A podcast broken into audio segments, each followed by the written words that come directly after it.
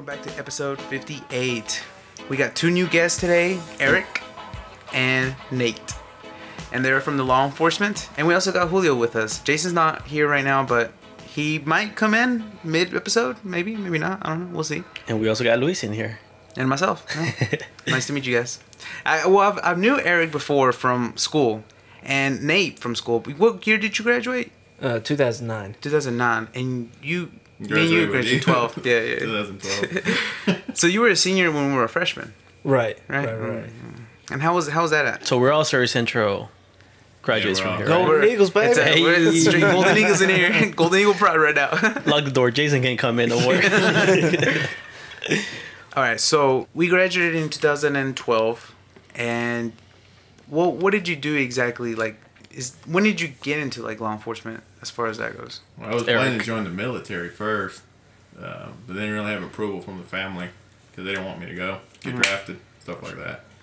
So I went to Surry Community College for criminal justice, and then once I turned 21, I started BLET, which is basic law, law enforcement tr- training, and then pretty much from there I've been there working for law enforcement.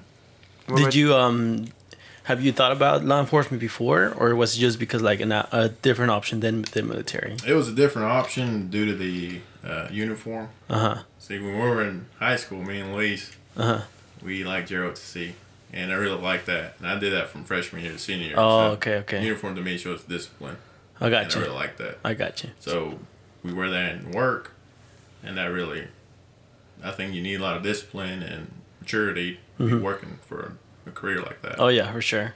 So you so you had thought about law enforcement before? Okay, that would that's have been cool. like a second option in military. They want Okay, for me. gotcha. And you do come from a Hispanic family, Latino family. Yeah, both my parents, Both of your parents. both my parents born in Mexico. Oh, All okay, my okay. families, pretty Yeah. much. So they weren't cool with the idea of you going to the military. No, they, they didn't like that idea of me Yeah. being drafted. That- Yeah. across That's very Mexican. That's very Mexican. Yeah, family's all you got, so like. Yeah. you know, no, that's cool. career. I know a lot of people that, um, well, not a lot, but I do know a few people, like um, Hispanic people, especially some family members, that their parents didn't want them to go.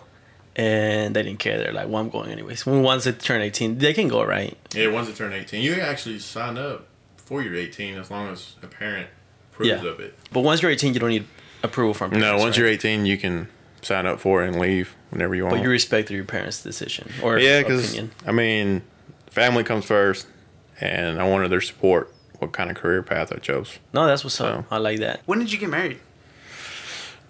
My wife's going to hate me for this, but you don't know. it's like five or six years. I know that. So, you don't remember the year? Oh god. no, I'm A, being week, a week later, Yeah. separated. No, I got No. you. Well, that's actually a good move then. If you you didn't go because you were the only child, Yeah. so then your parents would have, you know.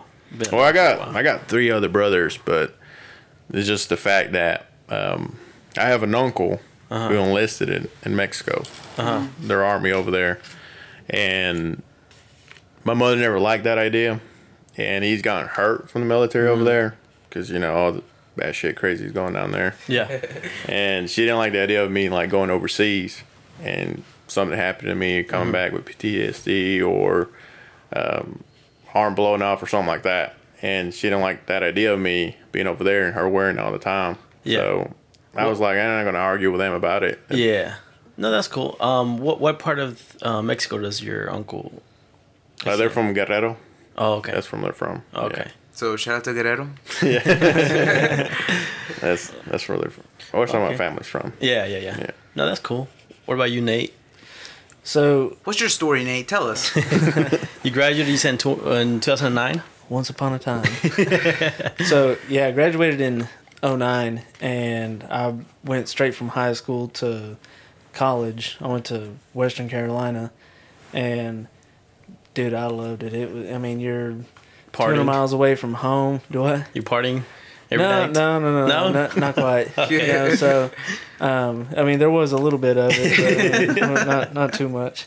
Um, so yeah, I went off and did that. It was cool just to get out, you know, grow into who I am, uh, meet new people. Big, big part of Um, life. Y- Yeah, I mean, it was just a it was a maturing stage for me. Mhm. You know, because you come out of high school, you know, you're still you know goofy and you know, a you're kid. young, you're Mhm. still kind of immature. But you know when you go off and then you meet new people from different backgrounds that you know you didn't know that you know you could even associate with. You know, and then you find a common ground with other people. It really opens up your eyes, and you know you can uh, see that you're growing as a person. So, I didn't know that I wanted to be in law enforcement, and you know, till just before I graduated high school. I did a uh, an aptitude test. Is that what it's called? You know, just to show you, give you an idea of what you might want to do. Law enforcement wasn't even in the top 100. Dude, it was That's telling me- crazy. That's crazy. It was giving me ideas of like being a doctor. Uh-huh. Um, A doctor? yeah, That's- like that's a big- dental that's- hygienist, a decorator, stuff like that. I'm like, no, man. and then I saw something come up for law enforcement. I thought, man, that, that kind of looks pretty cool. Yeah, like Eric, I wanted to join the military, and I flip flopped on it for a while, and then when I found out, you know, that I could, I, I didn't even give law enforcement a, a thought beforehand, and whenever I did that project, I thought, man, this is pretty cool. I could probably dig that. So I went and I majored in criminal justice, which for law enforcement, I mean, yeah, the degree is cool, but it really hasn't helped me do anything in my job. I mean, you know, it, there's a lot of book work, Yeah. Mm-hmm. but you know, having the interactions with people, you know, trying to relate to them, get on their level, you know, calm people down, de-escalation skills. It, it, I didn't learn any of that at Western. You know, I learned all that on the job. Yeah. Mm-hmm. So, uh, once I got out of Western and graduated, I went straight into BLET at Surry Community, and from there, just What What's BLET? uh, basic law enforcement training. Oh, okay, okay. I never heard of. I've never heard of that. Yeah, so it's Acronyms. just a uh, um, basic course that covers.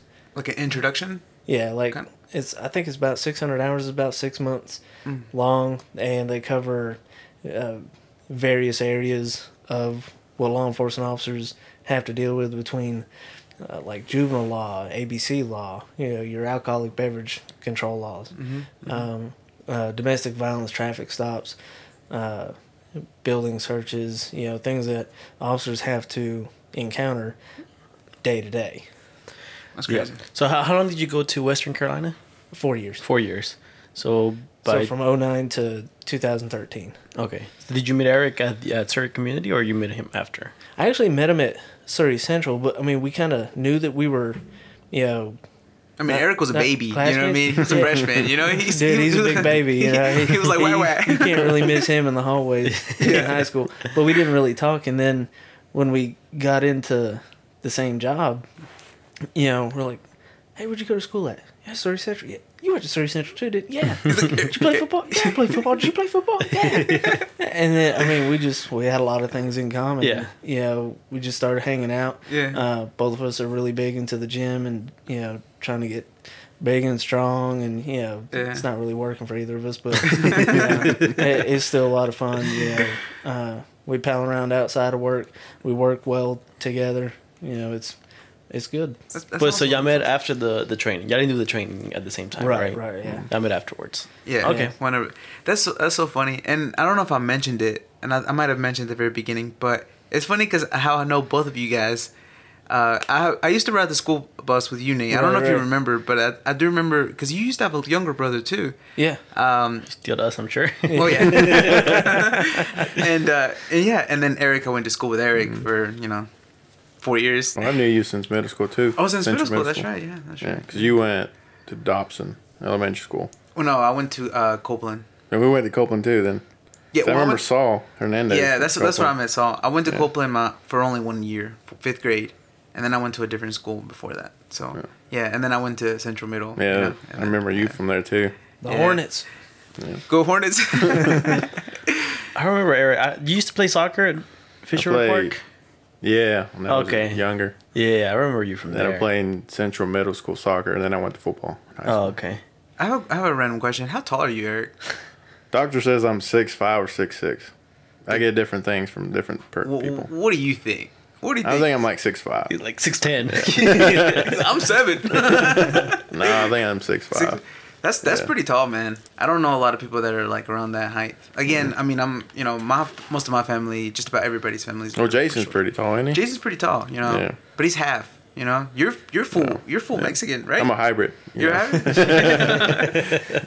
Gotta blend in, you know. So uh, I know we can't talk too much about you know everything in the law enforcement, but uh, you know what what kind what's your interest? What's the most interesting thing that Or- like about the job? Like Oh gosh. Or what? What do you? What are some things that y'all like about it? So I'm sure y'all like it. I mean, I'm sure we both like helping people and putting bad people away, but you know, it's it's interesting because you know I I've told this to many people that uh, I mean, realistically, not everybody that's in jail is a bad person. Mm-hmm. So, you know, our job is to take you know people to jail. That's just part of it, but not everybody in jail is a bad person. So finding that respect, you know, you may have to take someone to jail. That doesn't make them a bad person. Mm-hmm. Sometimes it does. Sometimes we take really bad people to jail and they should stay there.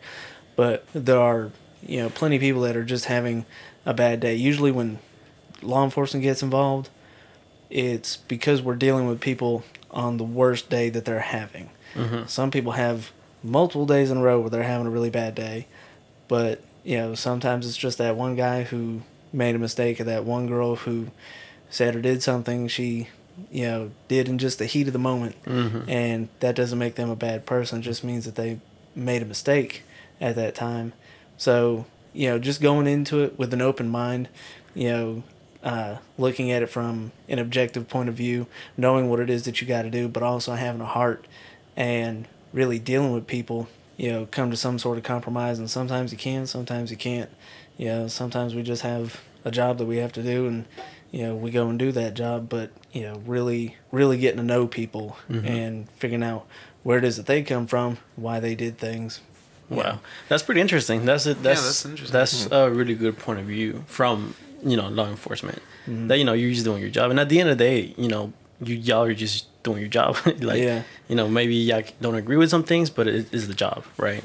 Yeah, we get a lot of people who give you know law enforcement a bad rap because they think that you know we're out there to rob drug dealers and you know take people's money and to put the poor people in jail, and that's obviously not what it is that we do. Yeah. What do y'all think about now that you brought that up? Um, what do y'all think about law enforcement getting like a really bad rep here in the last few years? I think it's all politics and racial stuff. Yeah. I mean, we deal with people every day that, no matter the race, they just got a bad rep with us. Um, I've had Hispanics slash Mexicans deal with me, and they would call me racist. and I'm like, dude, like I'll talk to them in Spanish. I'll tell them where I'm from and where my parents are from, and you know, trying to connect Uh-huh. with them. Yeah, yeah, yeah. I'm not here to against you. I'm here to help you out. Yeah, yeah, yeah. And there's no language barrier. So, but they just get an attitude with me and said, "Oh, you're just wearing a badge and uniform. You're on their side." and I'm like, Yeah. "Whose side am I on?" And they're like, mm-hmm. "You're a, the people against us," and they're just trying to make it seem like, all in general, all white people are evil. Mm-hmm. And I'm like, "No, I'm here to help you out." You know. They were like, "You don't understand where I'm coming from." I'm like, mm. "Yeah, I'm pretty sure I do because Yeah. my parents are in the same, you know, Yeah. same country from you are, and I've seen their struggle, and I know what they're talking about. It can be difficult uh, leaving living in the United States legally, and but just because I'm wearing a uniform, they kind of eliminate of, hey, I'm gonna let you help me out and mm-hmm. be my friend. So it mm-hmm. kind of makes the job tougher at some point, but if they don't want to talk to me or communicate, cooperate with me, then it's difficult to help them out what they need, and that's probably one of the bad reps is that they see in the news or hear of, oh, this law enforcement officer did this and that, and he was Hispanic, and the guy he arrested was Hispanic, and then the word spreads around, and then everybody's like, well, we can't trust him. Yeah. You know, and that's how it is around here, fortunately. Mm. It's a, it's kind of a small town, but uh, I don't know. Have you? gu- I mean, you guys probably definitely know, but I've been seeing a lot of new construction in this town, in the, in the city. I've been seeing like uh, just brand new buildings being put up, and like I mean, it just it it feels like it's expanding a lot more quickly than I I could imagine, honestly. Yeah, they build stores all the way in Low Gap.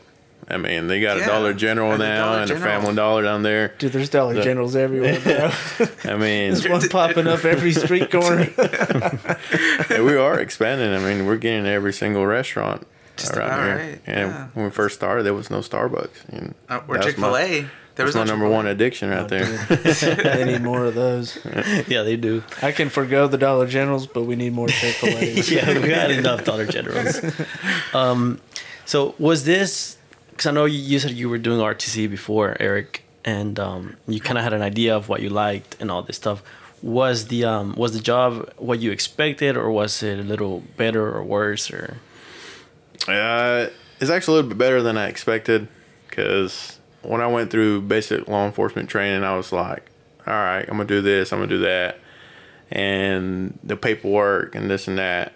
But actually being on the field of on the road, being a patrol deputy is just really opened up a lot. Like I get to see things and deal with things that not your average person deals with, and helps me a lot too to know what communities what to some point, especially like I'll have friends asking me, "Hey, what do you think about this area?" And I'll be like, "Well, if you want my honest opinion, I'll, I'll let them know." Mm-hmm. And me helping out my family and friends on where you need to go, where to avoid, or have you heard of John Doe? Well, heard a few things. You know, just let them know basic general knowledge that the public know of hmm. that person, and they'll be like, okay, well, just tell them, hey, if it's someone that you need to stay away of, I would tell them straight up, you know, you don't need to get yourself in trouble with that person. And I think the best thing part is you go lights and sirens, and that's just so much energy build up in you. The adrenaline. And yeah, and also like, I mean, not many people can be like, yeah, I go to houses and see a dead body that's been dead for weeks or something, and nobody really can come up with stories like this. And there's been calls where we can't make it up. yeah, It's like, yeah, this is what happened. They're like, no, I don't believe you. You made up that, or you made saw that in a movie. I'm like, no, this is exactly. And they're like, how can people be so dumb or stubborn, or why would they do something like this? And I'm like, I'm not oh making it up. It's from experience. Yeah. and you can't make it up. It's pretty interesting. You have like a brotherhood with anybody else that's in law enforcement or uh, EMS, rescue squad. It's just a brotherhood. All emergency services that we deal with these things every day that we work. and I Yeah. bet y'all deal with a whole different things every day. Right, and it's not the same thing like somebody that goes to eight to five and working a desk or factory or something like that. No so- offense. Yeah. but it's So just how is um how is y'all schedules? Is it always different or so we're actually me and him are in the same squad. Uh-huh. We're permanent days, Hey, and y'all in the same squad. what, they squad up every day? Yeah. Tear so six a.m. to six p.m. twelve hour shifts, and Every day or so one week we'll work two days out of the week, the whole seven days, Mm-hmm. and then the next week will be five out of the seven days. oh okay So one short week, one long week. oh okay That's how it works out. Yeah, Do you like- 60 hours one week, 24 to the next? Yeah. Oh wow. oh that's cool. I mean, but it's it, it kind of evens out if you think about it about does it. because Yeah. I mean, you work a couple days, you're off a couple days. You work a couple days, you're off a couple days. I mean, it's it's about the same. It's just how the rotation works. That's not And every department's different. Yeah. Oh, okay. Yeah. yeah. So What what's the um what's it, what's it feel like turning on like the blue lights like the sirens like what, what do you guys get like a rush out of that or or not? Depends It's on what it's for. you Depends on what you- know? oh, okay, like, okay, You know, okay. see, I mean, you, we've got a ton of different reasons why you would want to put Turn on them on? blue lights. You know, if there's a bag of trash in the roadway that you got to move because somebody might hit it, Mm-hmm. it's not exactly special to flip your lights on and get out in the pouring rain and go move a bag of trash. You know, but if you're responding to, you know, something where, for example, if an officer needs help, you know, my heart's gonna sink, you know, to my stomach if I hear something like that. You know, I I'm gonna be your adrenaline's gonna kick in. You know, your heart's gonna be racing, and all you're gonna be thinking is, What to I need to get there. I don't know what is going on, you know, but I need to get there. I need to go help this person. This person's having, I mean, they're struggling for whatever reason. Yeah, that's a bad feeling. You know, you do something more like a little bit more fun, like somebody's in a vehicle chase. You know, that's some high adrenaline stuff. You know, you got somebody that's skipped out on a checkpoint or they're trying to stop them for something or another, and shoo, they take off. Man, now that's Do y'all run into that often? Yeah, I mean it's it's pretty often. Yeah, it's pretty Yeah. common. What is the um? I don't know. I can say what's like a common reason why they they they try to bail? On They usually do that when they have warrants. Uh, we had some because dope, Mm-hmm. and it could be just personal usage. And we actually had some because they don't have a license. Mm. And Some of them are just scared. yeah, Well, They just they see lights and they're just they just don't want to stop. Yeah. but they must be scared for a reason though. Like, You'd be surprised. There are some, you know, it, for no rhyme or reason, they'll run and uh, it's it has taken the life of you know a couple of people that I know of that they didn't have any warrants, they didn't have any drugs on them, no alcohol or you know any sort of drugs in their system. There's absolutely no telling, you know, why they ran. The only explanation that we can come up with is they were just scared. you Yeah. know? That's crazy. Yeah, people run for a ton of different reasons, but I would say warrants, no license. Those are probably your biggest. and we think the most, if you can agree, is elderly people. Like they can't see, or they think it's just an accident, and they go th- right through it. oh yeah. or Mm-hmm. an inexperienced driver, like a teenager. We've had that happen. They'll be like, "Oh, is it you know a wreck or That happened something?" last week. yeah, there's just we had one that he thought we were telling him go on, and we were telling him come Yeah. here, come here, stop. Yeah. and he just ran the stop sign and turned to right, and we're like, "Whoa!" So we start actually chasing him, but he ended up stopping, and he was so frightened of oh I done messed up, and he was just like shaking trying to give us the driver's license. And we're like, why'd you try, why you keep going? And he's like, well, I thought you just meant keep going. I thought it was an accident or something, and you were just telling me to keep going. I didn't really think about stopping. Did they get a ticket? No, they, Oh, we just gave him for a warning and a little chewing. Oh, But, okay, okay. yeah. And then other times it's just 80, 90 year old female grandma, grandpa, and they just don't see the lights or they're like, oh, it's just, you know, law enforcement. I'm just going to go through and Yeah. especially night night shift. You know, they don't really have the best vision, or later just like I'm just trying to get home, and they usually just go through the checkpoint and we chase them down. They have license, perfect record, or something like that. Just nicest sweet old lady, and we're like, why did you stop? She's like, well, I didn't know it was a checkpoint. and like, okay. On the ground, Grandma. What are some um I don't know what how I don't know how detailed y'all can get into, but do y'all have any like some crazy stories that maybe I thought y'all were never gonna run into or crazy anecdotes or Oh man, Yeah. we got a few, but let's see if uh, He's straight smirking. So, for the for the male subjects, we're just gonna call him John Doe. uh-huh. For the females, would be like Jane. Okay. So the one particular, the most funniest stories is when we run together. Uh-huh. so we'll tell them about the the one about the bro story. bro. That's oh Okay, man, this is so- pretty messed up. Just help me out if I forget something. so me and him, we usually run calls together if we're not busy or we're close by. Like we'll handle a call and then there's another call like around the corner.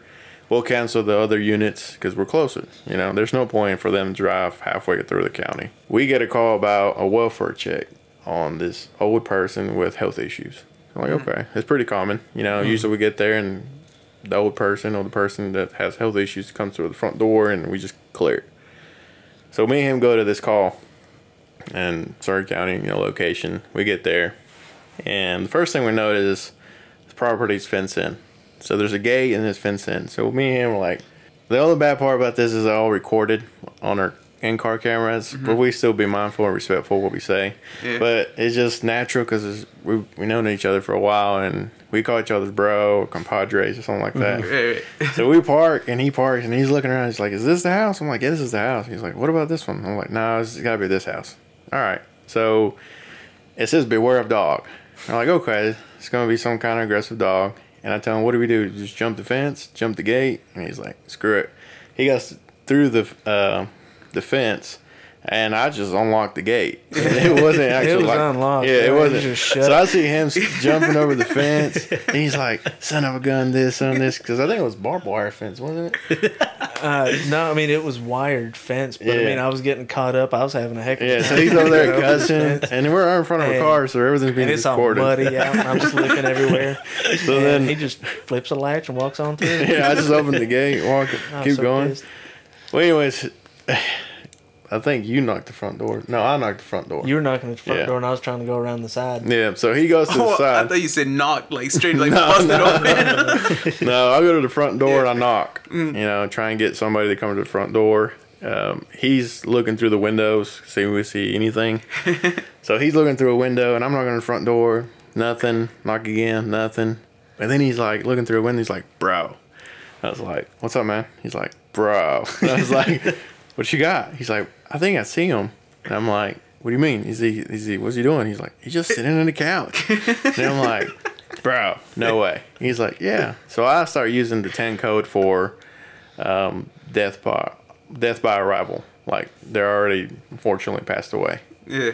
And he's like, I tell him that the ten code, and he's like, "Bro, don't joke like that." And I was like, "It could be a possibility." He's like, "No." He's like, "Come over here." Well, I mean, I'm thinking he could be asleep. He could be napping. If it's an elderly person, they're hard of hearing. You know, it, this guy's propped up in his recliner, and He's straight you know, chilling. and I, I can see, I can see a figure, but I'm so short, and there's a sun glare into this window. I, I can't hardly see, and I can't make, you know, a certain commitment that you know this person is asleep okay if you know if there's anything wrong you know and that really dictates what we do. So i'm like bro i can see him but he's not moving. And he's like bro is, is he deceased? Bro i don't know. So i tell him to come down and look and he looks in the window he's like bro what bro? And he's like he gives me that you know he gives me the code. And i'm like no way bro. He's like bro i'm pretty sure. I'm like well bro we got to make entry. You know we got to go into this house and you know make sure he's okay if he's if he either is or isn't Yeah. you know still alive. And he's like bro it's he's gone bro are you sure he's like bro we say the word bro about 85 times in a span of five minutes yeah and it was just him and i talking you know nonchalantly between each other Yeah. and the whole time i if i would have remembered that we were recording i think i would have used it a little bit less mm-hmm.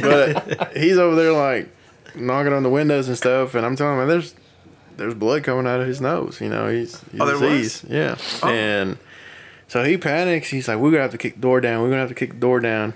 So the front door is locked.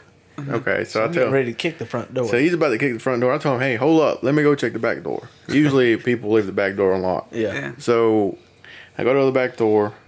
I check it. It's unlocked. so I open it. So I key up on my uh, my mic from my radio to tell him, "Hey, come to the back door." I tell him. He doesn't respond. I was like, "Okay."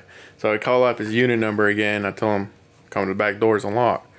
He's jumping. he doesn't respond. So he comes around the corner of the house and he's like, back door locked, back door locked. And I'm like, no, it's not. It's unlocked. He's like, okay, I'm going to kick the front door. He runs to the front.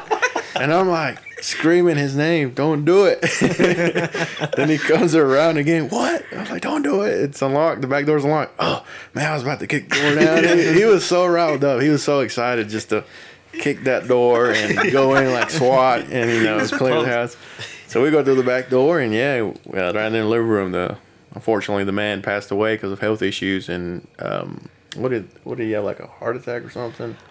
I don't know. He I had remember. so many health issues. Yeah, Uh, but- he he just he just passed. Yeah, he passed, and we just found him deceased in the couch, and it's just like when you smell so many dead bodies, you know that actual smell. It's it's kind of hard to describe because it's not like skunk or burn rubber or anything like that. It's just It's difficult a to unique describe. individual smell. Yeah, and when you once you smell it a couple times, it just it doesn't bother me, but you just you automatically know. Mm-hmm. And we always have to photograph and make sure there was no foul play or anything like that. And sometimes it looks like they just passed away, but in actual reality, it's they got killed.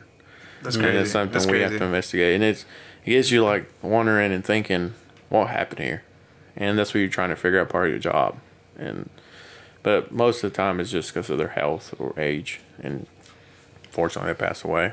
Dang, that's crazy. That's that's pretty intense though. I mean, just having to do that, you know. It's yeah, it's stuff all the time. Like, um, I had a uh, I had a trainee with me one day. It's raining, and him and I were talking at uh, just a you know a safe hidden location uh, that we normally go to. I mean, it's just it's open to the public, but I mean, it's just where the public doesn't bother us as much.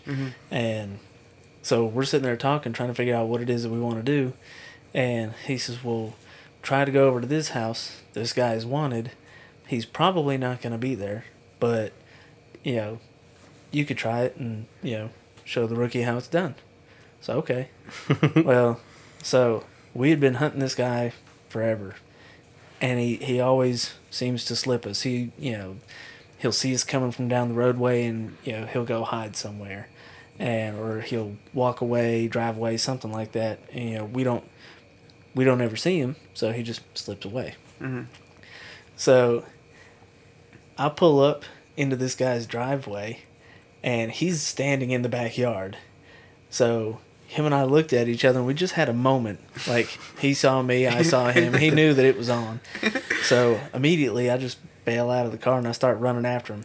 And I don't know where the rookie is. I I don't know where he went. All I was doing, I was focused on this guy. Mm-hmm. Well, he's got a fence around his backyard, and I look over the fence before I hopped it. This guy's gone.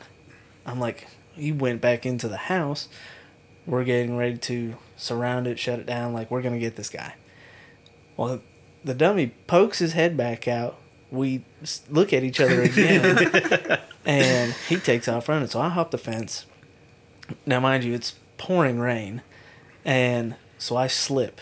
I slip in the mud, and I'm just like, well, at least he's still got to hop the fence. Maybe he'll slip. Well, he don't slip.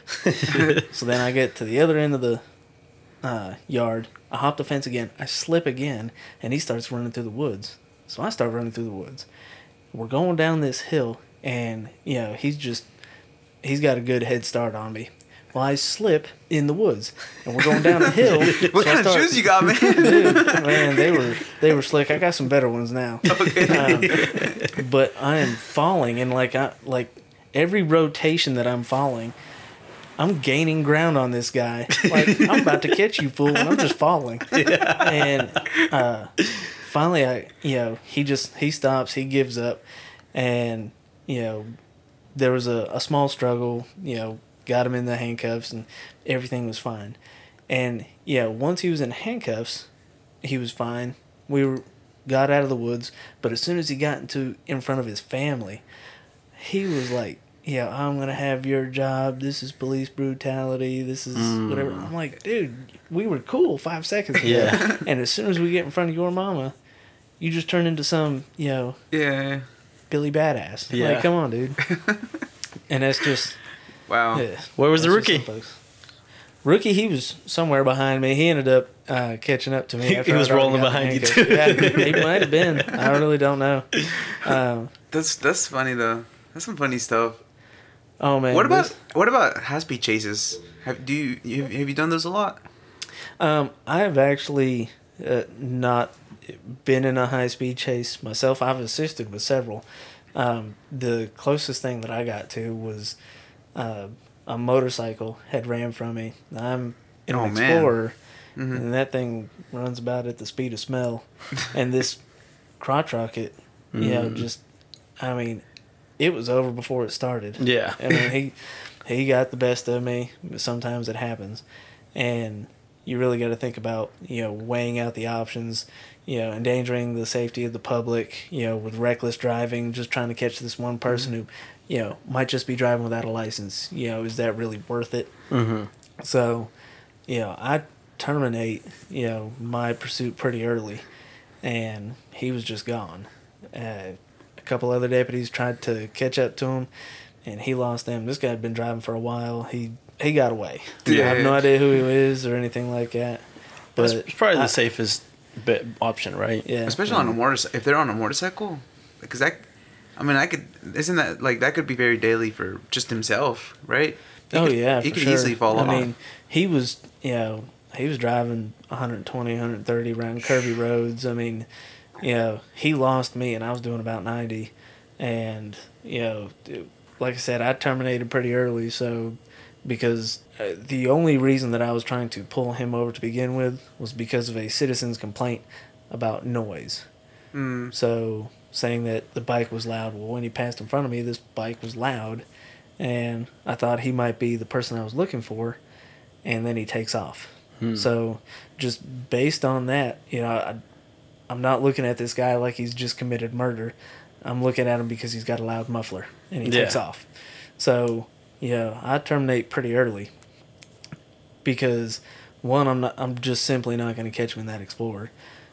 Two, you know, it's not a high enough reason for the stop to just continue the pursuit. Yeah. Now, if, Yeah. now, if he did just kill somebody, yes, I would do my best to try to catch up to him. Mhm. But because he's on a motorcycle, you know, what if he were to wreck and, you know, get seriously injured or end up dying just because he was running, I was chasing him, and it was for a loud muffler? Yeah. I mean, how's that going to look? Yeah. Yeah. It, it doesn't do any good for No, anybody. You know? not at all. So you haven't been doing this for too too long, right? Just like a few years. I've been doing it for it'll be five years Five? this Five year. years. So you Years. should be six years. Okay.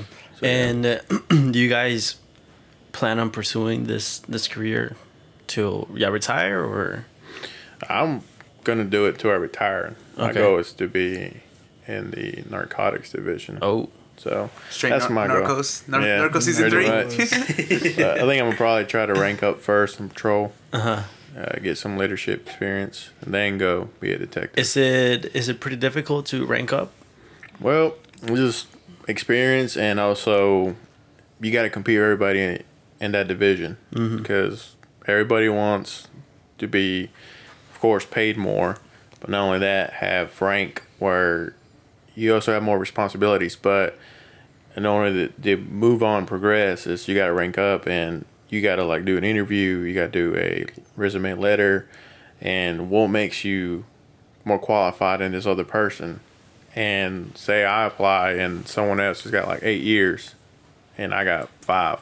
Mm. What makes me a better leader than him? And we've seen it before where a veteran, a law enforcement officer applies for this job and someone who has less experience gets it. It's just education, experience, and overall the person he is or she.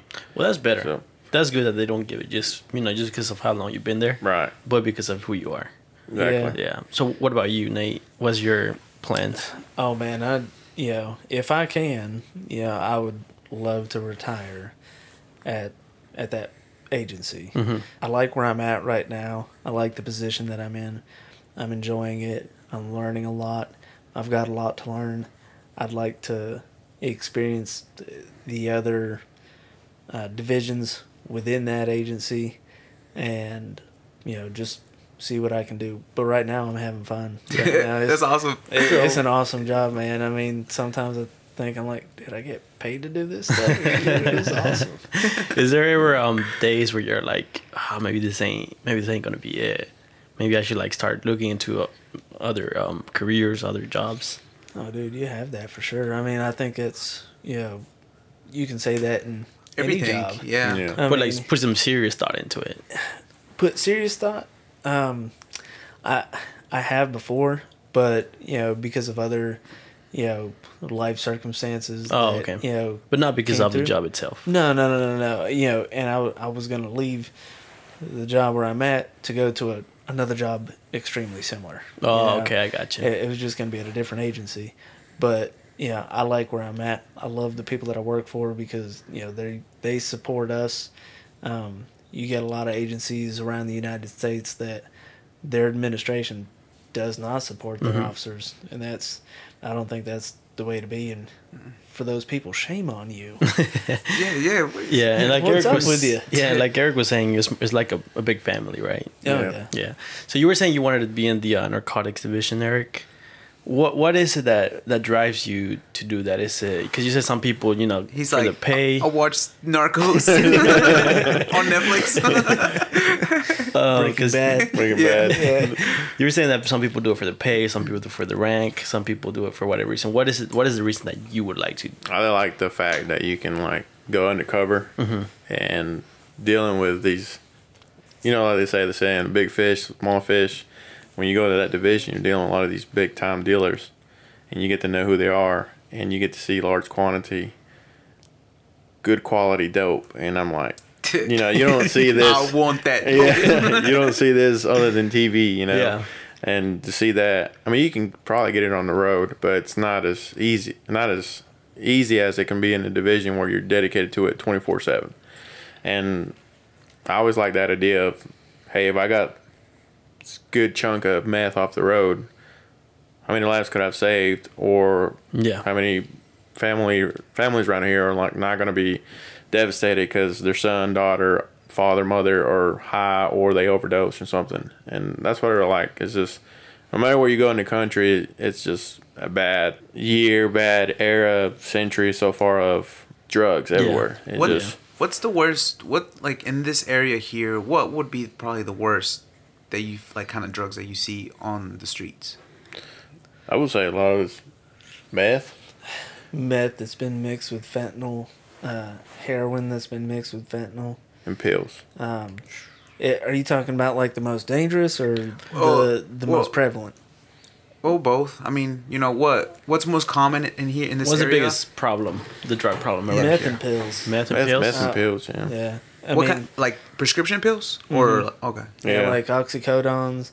People love oxys, Xanaxes. Um, you know, I I can't say that they're overprescribed by doctors mm-hmm. because I mean I I'd like to think that doctors are here to you know help the their patients, mm-hmm. but you know there have been cases of malpractice where you know doctors have prescribed too much to somebody, um, or you know you've got people that claim to have their medication stolen when really what they're doing is they're eating it or they're selling it. So they'll file a report saying that their medication was stolen. They'll come up with some grand story of why it was stolen, and then they'll go get another refill, and then they'll sell that too. I, I do hear a lot about the um the war on drugs, and I've heard hear a lot about where it's just it really is hard to actually put an end to it. But is it getting better, or do you guys think is it can get better, or is it always just going to be an ongoing issue? I think it's going to be, honestly, it's going to be an ongoing issue because if you stop one drug for good mm-hmm. or put it to the point where it's not as popular as it used to be, there's always going to be someone else with some other idea of a different kind of dope, mm-hmm. like drug. So, for example, in the 70s and 80s, it was all by the cocaine, cocaine era. I mm-hmm. mean, that's all you can find in the streets in crack cocaine. Now, 2000s and up, all we're finding is pills, meth, and heroin. And say we stop that 20, 2040 or something like that, 2050. And then someone else is going to come up with a different kind of drug. And then we're back again, square one. Figure out where's it coming from, how they're making it, you know, how to stop these people from taking it. And we might never stop because we stop that one. Then we go back to square one where someone else makes a different yeah, kind of drug. I guess it's just kind of like crime is always going to be there, right? Yeah, and there's just somebody who wants to make a quick buck out of it, and if they can become rich out of it, they're not gonna stop. What I don't know if you guys can answer this, but what do you guys think of um, legalizing recreational marijuana or medical marijuana? I was gonna ask that just now too. Can y'all answer it? Yeah, I don't. Yeah, I don't have to answer I, it. I mean, it just mm. I mean, the, the, where I, I'm coming I think from. it's got pros and cons on both sides. Well, okay, go ahead. Yeah, so like I, I've taken classes before where they've come up with the idea, the instructors come up with the idea of legalizing it for medicinal purposes. You've got an elderly person who, you know, they've got cancer, they can't eat. You give them some marijuana. Now they're perked up, you know, they're feeling a little bit better, they've eaten. They just they feel better, the pain is, you know, lessening because of that marijuana use. But also how uh, fatty tissue deposits, you know, gather around certain organs in the body because of that. And I don't know, I, I'm no medical professional by any means. This is just what I heard from the instructor, and I've not done any research on figuring out how real that is. Um, what causes that fatty tissue to be gathering on those organs, if it's strictly from the use of marijuana or if it's from the fatty foods that they're eating. And it might be a combination of both. Um, and then I've heard the argument the opposite ways if you legalize that, what does that then lead into? What are you going to legalize Next. next? Mm-hmm. Mm-hmm. I've got my personal opinions on it. Well, I think it's just if they legalize it, I think it just should be used for medical Yeah. treatment, and be strict on what you can do, can't do. Kind of like um, with alcohol. Right. So like, if you go to different states, like I've been to California, mm-hmm. you can smoke it over there in public and stuff. Oof, you know But- Eric was blazing. I mean, I think you should be more strict on that. Like, you should just don't smoke it at home. And if you're prescribed to it for whatever reason, like say you're got mental issues, Glaucoma. yeah, mm-hmm. PTSD or something like that, it's just stuff like that. It- and you should just smoke it at home and not be sharing it with other people. And only they give you a certain amount that it should last you for a certain time. The issue comes from like, all right, so with alcohol, I can measure a person's level of intoxication with a little device in the back of my car, uh, known as an Alco-Sensor. You know, we call it a preliminary breath test. We can give it to somebody on the road that would measure a level of intoxication, but we don't have a device for marijuana. So you go home, you've got some sort of ailment that you've been prescribed medical marijuana, and you go home, you blaze it up all night. Well, now you're high as a kite. Then you decide to go to the store to go get some Pringles because you're hungry, and you get into a car accident. Was the car accident a result of the marijuana? Was it a result because of speed, weather conditions? Did somebody hit you? Did you hit somebody? Was there anybody hurt in the accident? You know, and how do you determine this person's level of intoxication while being able to make an arrest if that's needed or if this person needs medical treatment you know you take them to the hospital. Do you then have the right to take that person's blood to you know see what's in their system if it's anything more than marijuana? There's definitely a risk in it. Um, i don't have all the answers but i mean there's there's pros and cons Mm-hmm. I can see that. How does the um how does the I guess law enforcement fam, um world how do they how do they see it? How do they view that? Do they view it as something like legalizing it, like even just medical? Um, do they see that as something positive or something negative, like just in general? In general, mm-hmm. it'd be difficult to answer that because I think honestly just 50 50. Oh, okay. Depends who you ask in law enforcement. There's some that just hate um, narcotics overall. I mean, marijuana is under the category of a drug, so if it's a drug, they're completely against it no matter what. What What's it scheduled here in, in North Carolina? six Six. Oh, okay. So, what's the difference between legal marijuana and illegal marijuana? If we stop somebody and they've got a baggie, but they've got a medical marijuana card, but they just bought that baggie from John Doe down the street, that's not medical marijuana. How do you identify that as legal or not legal? Yeah, so you would run into issues there. I think a lot of people hmm. would much rather get it from like a doctor or a clinic or something than from John Doe. You know, Probably. So, because a lot of people that do it, I'm assuming they don't want to do it just because it's illegal. They want to do it because they like it, right? Right. So I'm pretty sure they would much rather, you know, like I said, go to a clinic, get it done right, and if they get put over for whatever reason, you know, they can prove it. That Right. You know, they're.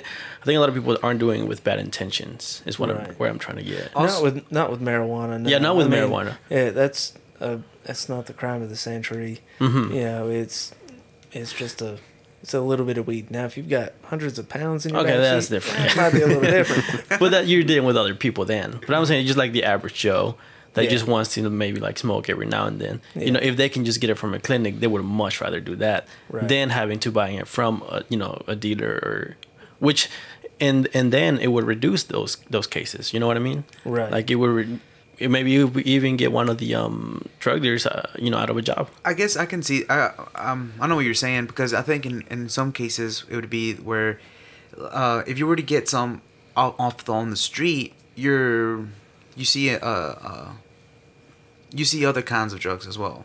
sometimes the dealers might be not selling just that, but other things, and then they offer to them. I guess you know what I mean. Like they all have. There's like a range of different types of drugs. It's not just marijuana anymore. Well, and then you run into you know dealers who we're not talking about pillars of the community here. You know, they may be taking that marijuana and they get you know less customers, but then they start cutting the marijuana and they start sprinkling cocaine Yeah, or exactly. methamphetamine in it. You know, and that builds up that addictive drive to the buyers. So then the buyers are like, "Man, this is some good stuff, but I need something stronger." Mm-hmm. You know, Yeah, and I also think a lot of people do take it for for health issues, for maybe depression, anxiety, you know, PTSD, like for a lot of those reasons. And you know, just being able to get it legally would be, you know, they probably don't want to be getting it from from a dealer, from you know. Right. And I think I, I think overall it would benefit everybody if that if at least they would do the uh, medical medical marijuana. I see some definite benefits to it. but like I said, everybody well, what we said, everybody has different opinions and It just, but speaking about the other drugs, it, it sucks that like this area is pretty bad on like meth and all that. You know, oh man, sucks. what what would be something that you guys could tell the people that listen to us? You know, what's something that you can tell, you know, stay out, stay off the drugs. Other drugs. Definitely. Yeah, so I mean, if you start drugs, I mean, where where does it stop? You know, you start using this drug, and people call nicotine like a gateway drug. Yeah, it's going to lead to marijuana, and that marijuana is going to lead to this, and that this is going to lead to that, and sooner or later you're 30 years old, homeless.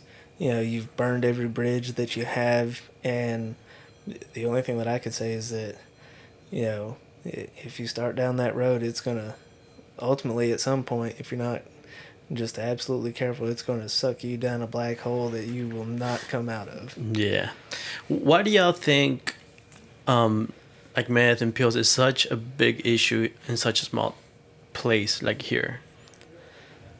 Honestly, it's probably because it's cheapest you can get around here. Um, pills, most of the time, are painkillers, which say someone had surgery and they can't afford their medication of certain pills. So, cheaper alternative would be meth. They'll get them high, they won't feel any pain, and then they're like, why go back to the doctor and get prescribed more expensive pills that I can't afford? And instead, I can just go get meth around the corner from this dealer. And that's when they get hooked up on meth. Um, same thing with heroin.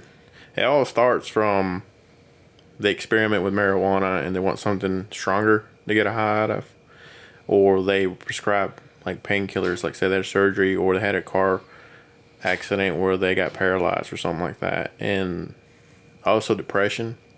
People mm-hmm. like, if I don't smoke meth, I'm not happy. You know, mm-hmm. like I'm depressed. Um, when I smoke meth, I'm high. I'm really happy, and I want to have that feeling forever. Mm-hmm. And that's what they keep doing, and they get addicted to it. And you can tell them not to do it. You can send them rehab, but if they're not really dedicated to it, they're never going to get out of it. That ongoing cycle. I definitely want to say that prescription pills are definitely a big cause of a lot of things. I feel like a lot of people don't use them rightly, like like correctly, properly, and I just feel like like I remember I had a coworker before that used to tell me that he wasn't like in the best of shape, like in good health, but all really all what he really had to do was just exercise good and eat good, or they could give him like some type of like pills to like help like in those things. But but he was really just like the doctor even kind of said he was like honestly i mean you could really just eat good and, and and exercise and you would be okay you know? And i think a lot of people do that to it's more of an easy way. Like a lot of people don't ha- like going to the gym or eating healthy. So they Yeah. rather just take some type of like some pills that just kind of like help them with their bodies you know? Yeah, because even with like depression, like a lot of people, a lot of doctors just you know they they go ahead and say that you have depression, and they go ahead and give you some pills. And I think there should be you know steps before you get to the pills. Like if you really do have depression, maybe you know like he was saying, change your diet, um, do more exercise, change a couple things in in your life, and then and then see if you really need them. Because if you don't and you start doing them, then you know then you you're gonna start having bigger issues. And um, So there's a whole science behind it. Like, you know, the at the start of it, people are curious. You know, they want to know what everybody's talking about. You know, what what is high what is being high like. So, you know, when they experiment with it, you know, when you take drugs, uh, like I said, I'm not a doctor or anything, but it, you know, there's a release of serotonin, dopamine, uh, adrenaline, you know, different feel good drugs that get released into your body that make you feel good, and you know, and that's that's why, like prescription pills, are put out to help people who are depressed feel better, uh, because it's a a regulated amount for a regulated amount of time. But you know your body produces those drugs naturally and if it's at a lower level that's what these drugs do. So if you're using some sort of controlled substance like methamphetamine. These the, when you smoke that meth it's releasing a week's worth of dopamine serotonin adrenaline and it's So making all these feel good drugs just dump into your system. That's what makes you high. That's what makes you feel good. And then uh, you know so you've got this rush of energy and you feel on top of the world but then you start coming down.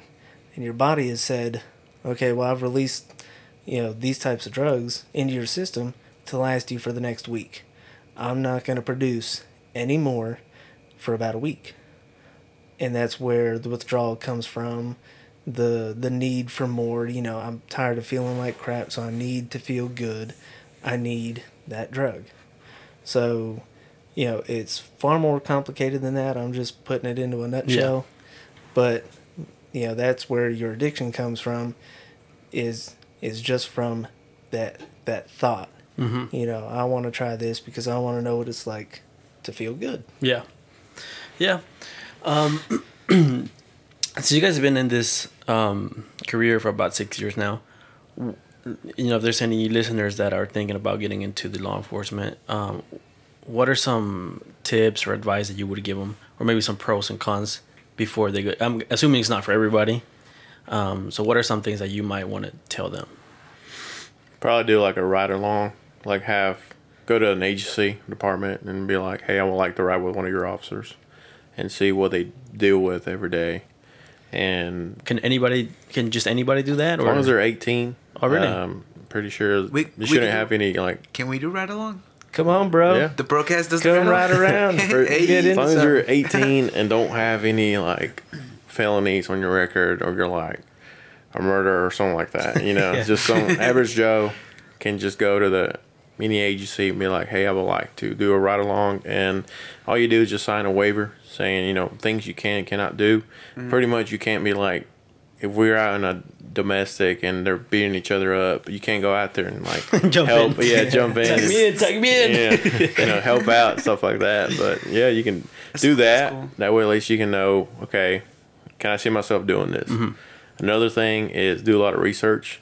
Um, different departments are different. They do things differently. So you may like how this agency does this, but if you go work and you're like, "Well, I read this is how this agency is doing it. Why are we doing it different?" I don't like none of this. Mm-hmm. And do your research on what kind of department you want to work because law enforcement, like in a city, PD, is different from county law enforcement or mm-hmm. someone thing like highway patrol. They all handle different things, or like SBI, or unless you want to go federal, like U.S. Marshal, FBI, DEA, stuff like that, and do what you think is going to be interesting in your life, especially from a career, because you're gonna be like, well, am I going to do this for five years, or am I going to do this for the rest of my life? If you're doing it for five years, then you're just going to waste your time because you're going to hate it. Mm-hmm. If you're doing this for the rest of your life, then go for it. Also, like I said, just do that. You can also, if you ever decided you did your research, you did right along, you loved it, you can go through basic law enforcement training. And once you're done with that course of six months to seven months, and you're like, I didn't, I didn't like none of this stuff. Mm-hmm. So that kind of stops you from going to work actually on the road or wherever.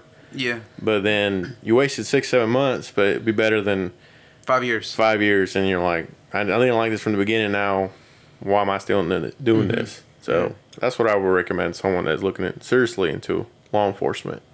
So Interesting. What are some people? Like I said, this is this is probably most definitely not for everybody. Who would those people be? Like, what kind of people would it would maybe want to stay away from it, or just It just Or is it depends because Drug I mean, you know, it's not like you need you know gigantic door kickers to come in and say I want to apply because sometimes those aren't the best candidates. They sometimes they don't need to be in law enforcement.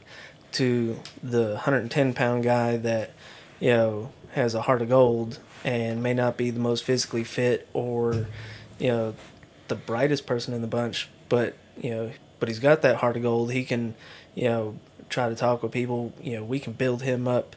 You know, it's hard to bring somebody back down. It's for anybody and everybody.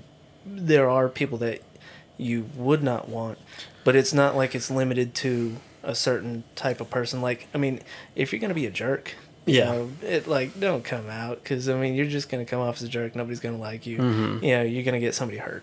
If you're gonna be some cowboy that's just gonna rush into something, that's that's not gonna work either.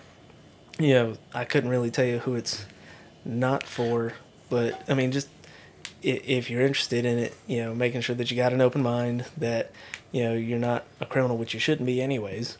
Um, that Very true. uh, very true. yeah. So, uh, and just being a decent human being. Yeah. Yeah. Well, because I know, like for example, in the military, a lot of people go into with this, you know, with this idea of, oh yeah, I'm gonna toughen up. It's gonna teach me a lot of things, this and that. But once they're in it, you know, at least from the people that I've know, um, there are some people that are like, oh man, this was not for me. like they were just they weren't expecting some things, or maybe the recruiter didn't tell them certain things, um, and and then they just didn't like it. Are- Are there any? Is there anything like that that maybe there people that would like to get into the uh, law enforcement that there's things that they're, they might they're not aware of, and that they can't even think of. But once you're in the job, you might experience it and you be like, oh man, this was definitely I didn't know about this. I would Yeah. say, Well, I mean, I, I, you go ahead. You go ahead. alright. I was gonna say you do a lot of paperwork. I was gonna Oh, say yeah, paperwork. bro. I was gonna That's- say. Yeah, That was like one of the number one things. you I'm- watch live PD or cops or any law enforcement Oh, I love tra- cops. shows. Yeah, yeah, yeah. They're just gonna show you the The the, fun stuff. part, Yeah, yeah. And Prop top. but the saying is, the more fun you have, the more paperwork you got to do. Oh yeah. So, say you get in a car pursuit, you're gonna have a lot of paperwork. You gotta document everything exactly like you like So- it happened. Mm. If it's just a simple report, then you still gotta be detailed about it, but it's not gonna be like six pages long like a high pursuit, or you get in like in a fist fight or something like that. But I would say paperwork would be one of them because everybody thinks, oh, I just get in my car, answer calls, and then write tickets or arrest people, and then you just you know wipe off your hands and all right, which one we go next? Yeah. it's not like that. You gotta Job well done. every yeah every call has got paperwork or some kind of written statement will happen. You got to document everything, and there's other things in the job too. You got to keep up with like firearms qualifications. You got to keep your car clean. Um, people don't realize you got to be physically fit in some extent and try to train yourself. Can I outlast this person in a fight? Um, you got to realize some days you're going to be off, but you have to come into work or you got to do some kind of training. And the thing is, if you become in law enforcement, you got to keep further educating yourself. You can't just go to basic law enforcement school and learn your department's policy rules and what to do. Say you get comfortable with your job, you, you got to continue on educating yourself because laws change every year, and you got to figure out what I need to do and how to do. And then we get new equipment or new equipment's um, assigned to us. You got to learn how to use it, and it's just always changing every year your department or things that you were like, all right, last year was just like this. Well, the next year may be different. You may be doing stuff that you're not comfortable with. You may be doing stuff like public speaking. You may have to be speaking with 50 people. It's just, you got to be prepared for it every day, even on your days off. You never know when you can call in and say, hey, we need you to work, or you need to go training on your days off. Some days you may work a whole week when you're not supposed to, and people think "Oh, I'll go to law enforcement, answer calls, and when I'm off, I'm off, and I don't have to worry about anything else. And that's the thing. You just gotta be mentally prepared for mm. what you're not expecting all the time. when you call in, like let's say you're off duty and you, they call you in, uh, so you do you have to like dress up like suit up again, or how does that work? Like, so if we have to uh, help other squads, like I said, they're short, and you volunteer to help out, or they tell you to help out, you just gotta pretty much put your uniform on and work like any other day. But except you work on a different squad, it's different members. But since we all know each other from the department, I mean we're average size, we're not huge, but we know everybody that works ro- opposite rotations that we normally don't work with. But yeah, you just suit up in your uniform, get in your car, and start answering answering calls. What Just- if what if you're far away? Like what if you're like like an hour away or like out of town? Yeah, they're usually pretty lean about it. I mean, if Uh-huh. you got to come in and you can't because you're sick or you have some major plans, they'll call someone else. Mm. And usually they'll ask like the opposite squad, "Hey, who will be able to work this day?" Mm. So that way, whoever doesn't have anything planned that day can just go ahead and say, "I can do it," and then everybody else doesn't have to worry about it. Like for example, on, on the week where you only work, let's two days. Um, let's say it's Monday and Tuesday, and you have Wednesday through Sunday off. Are you guys allowed to like leave the state or like go on like a vacation or, or something like that, or or you guys still have to be around? Oh yeah, I mean, you know, uh, a lot of people think that you know cops are robots. You know that we have to eat, sleep, live, and breathe a, a certain way, and to a certain extent, you do. But mm-hmm. I mean, everybody's got families. Everybody needs time to decompress from the job. You know, everybody has the same, you know, troubles you know, th- people want to get away. They want a vacation. They want time alone. They want time with their families. They want time to relax, breathe, you know, not worry about what's going on at work. So, yeah, we can totally take vacations. But on, on the on the week that you have off, Oh, like, yeah. or you I like mean- let's say Wednesday, Thursday, and Friday. You gotta, work- like- that you don't work. You Do can just go to, Florida, or do you gotta uh, file for a vacation or like ask for a vacation? or as Well, or not, i- if it's for days that we're scheduled to work, you know, we have to ask for those days off. We can't just Yeah, yeah. not show up Just to work. just on those days though. But right. When But on the days that we're scheduled to be off, you guys yeah, can do whatever go you want. Do whatever. Yeah. Oh, okay, that's, no that's restriction. cool. No restrictions. Oh, The only restrictions I would say would be if you're working for another division like um, narcotics and CID, they have on call Oh, yeah. detective. Yeah. It's just one person. So say say one week. They're usually a week. So one week is you're just on that whole week. You're off the whole week for whatever reason, but you're also on call. So if you're planning a vacation, you got to do it on a week. You don't. You're not on call because if you ask for a whole week off and you want to go out of the state or drink or anything like that, but you're on call, you can't be living in the state or drink. So the best way to do it is request a vacation mm. on a week you're not on call. Because if you're on call, it could be three in the morning or six p.m. and they'll be calling you, "Hey, you need to come in," and you got to be ready because you got to be in the county, not be drunk or anything like that, and be ready to say, "Yeah, I'm I'm on my way." You got to dress up and go.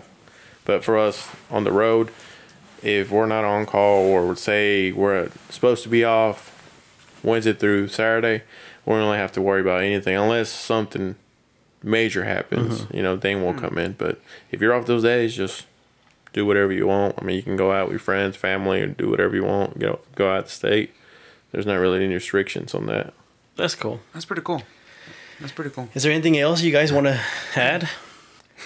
And do you want to get off your chest? What do you guys what, do you, what do you guys think about the podcast? I know you guys were asking us the questions. You guys have any questions for us?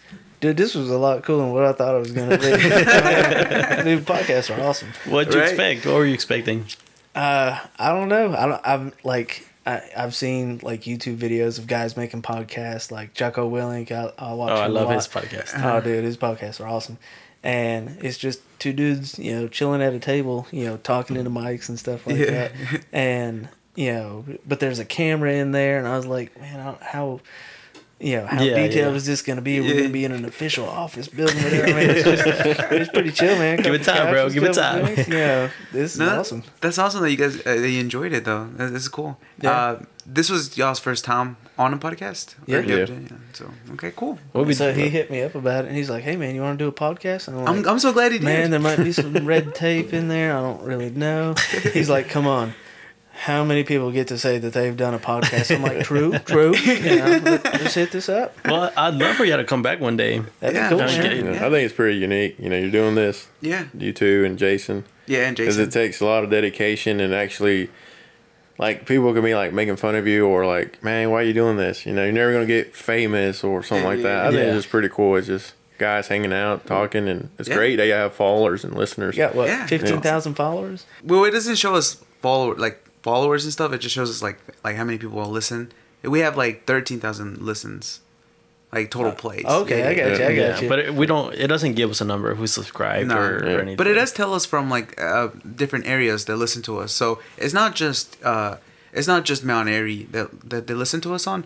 It's like a lot of different cities in the in the state and a lot of different states. and No different kidding. countries. Yeah, That's awesome. And different countries as well. Different countries. Yeah. So we were having. Dude, we're peop- gonna have people in like Saudi Arabia listen to us. Maybe.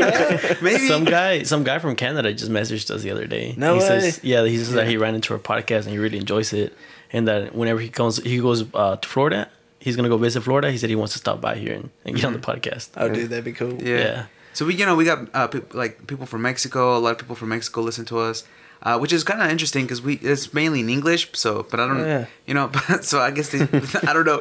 And then uh, several states, and then the United States, and then we got Canada, and then also like on the European side, we got some people that listen to us from different areas over there as well. Okay. So, so it's pretty cool. Is it's really cool. interesting. Um, So you know, what what what got you started into doing podcasts? We're gonna turn the tables here. well, all right. Me and Luis is, is, this a- y'all's, is this y'all's podcast now? so so we're a year into it pretty much a little bit over a year Yeah. but me and luis had actually thought about doing this like two years ago and we did we did start it we did one episode Mm-hmm. uh, on our phone but we never aired it or anything and then we just kind of forgot about it Mm-hmm. and then we talked about it again with jason um, a year later and then we just kind of said you know because when you're doing something like this it's way out of your comfort zone. You know Oh, yeah. you're, you know you're putting yourself out there for everybody to listen to and for everybody to judge you and you know um, but you know at, at that time uh, we were like you know what? Let's just do it. Let's just go for it and um, and we did a couple episodes and we really liked it and we got some really good feedback from our friends and, and other people Bro, it's honestly it's nothing it's been nothing but positive the entire time. Like Yeah. everybody has just been super cool about it. Again, we don't know like the people that are not really liking it cuz they I mean They don't it, tell us. It'd be better for Yeah. them to to leave anyways. You get out, get out of the way anyways, you know? All right. But for the most part, it, yeah, we've had nothing but positive like comments and everything. So, you know, that that was one thing that kind of just drove us to just keep on going as well. Yeah. So, you know, we're just, I mean, we're still out here a year and some months later, so it's cool. Well, I'm, re- I'm really not surprised you're Why? doing this because ever since school, you just been like that guy that, That would guy. do something far and beyond like anyone else wouldn't think of or would do it. Mm-hmm. You know, like You think so? You, you would have been that guy that would like step up and be like, "Who would volunteer to do this crazy thing?" And Yeah. everybody would be like looking at each other and like, "I don't know if I would." You would just not even think about it. You would just step up and be like, "You know what?" Heck with it, screw it, I'll do Yeah. it, and you're like, whatever. Yeah. What happens, what happens. But there You've is, always man. been that type of guy. Ladies and gentlemen, Eric. So I can see you doing stuff like this, and it's pretty cool though. It's cool, yeah. You But it's know? been fun. I mean, we've really been enjoying it. We don't see it like as a job or like, ah, we gotta go in this week. Like, we really enjoy it. We, Yeah. we enjoy. We talk all the time. Like, this is Oh, like, yeah. we talk a lot. You so can get this is some just like deep conversations doing stuff like this too. yeah. You oh, really yeah. can, and, and Yeah. we have we've had a lot of because sometimes it's just fun, but sometimes it, it can get very serious or or very educational. Like I feel like this one was also like very like educational because like it's also cool to see like from this point of view because we n- like I don't know if anybody really ever does that. You know, get like different people from different like places Mm-hmm. because we I mean we've had a lot of different people in here, uh, and I even had like my little cousin. He's like he at the time he was seven years old. Yeah. and we we interviewed him. You know, Oh, he was sitting right there where you were, and you know we just talked to him and just kind of see how his like mind worked, how his perspective was, and and you know so we, it's it's cool. It's cool to see uh, that that perspective from people. So so yeah. This is cool, man. I enjoyed it. Yeah, Well, and it's out of I'm our glad you comfort guys zone. enjoyed it. So you, we always encourage everybody to do something that's out of their comfort zone. It helps you grow as a person, and it helps you view you know the world in a, from different angles. Yeah. And you know you never know where it can lead you either. Oh, Yeah. for sure. I agree. So but yeah, I would love for you guys to come back one day. yeah. I'd Hopefully you guys can come in. You know. I feel like I still have a bunch of other questions, but we're running out of time here. Yeah. We usually just cut it short, like about an hour or so, so that way don't keep it too long for everybody. You know. But But, uh, thank y'all for coming, and um, I really respect you know what you guys are doing because you know I know it can Same. get risky, and um and, and but the guys that the fact that you guys do it, you know, just to help out the community, I think it's awesome. Mm-hmm. Well, I appreciate. I appreciate So much respect. All right, guys. Well, that'll conclude episode 58. If you guys have any questions, just let us know. Oh, by the way, the giveaway. Oh, the giveaway in it. yeah, we it was supposed to be last week, but we didn't. We couldn't get together to record last week, so We can we can just do like an Instagram thing. so yeah, so we'll just do it on Instagram. So go Yeah. follow uh, the broadcast underscore on Instagram, and we'll be doing the giveaway there. Yeah. So we have an Instagram page. If you guys didn't know, it's uh it's on the Instagram handle is the broadcast underscore. If you guys want to follow us. The Or if you- broadcast. I don't have Instagram, so I don't either. Uh, but- it's Eric. we'll have to talk after this. All right, guys. We'll see you in the next one. Bye. Love you. Peace.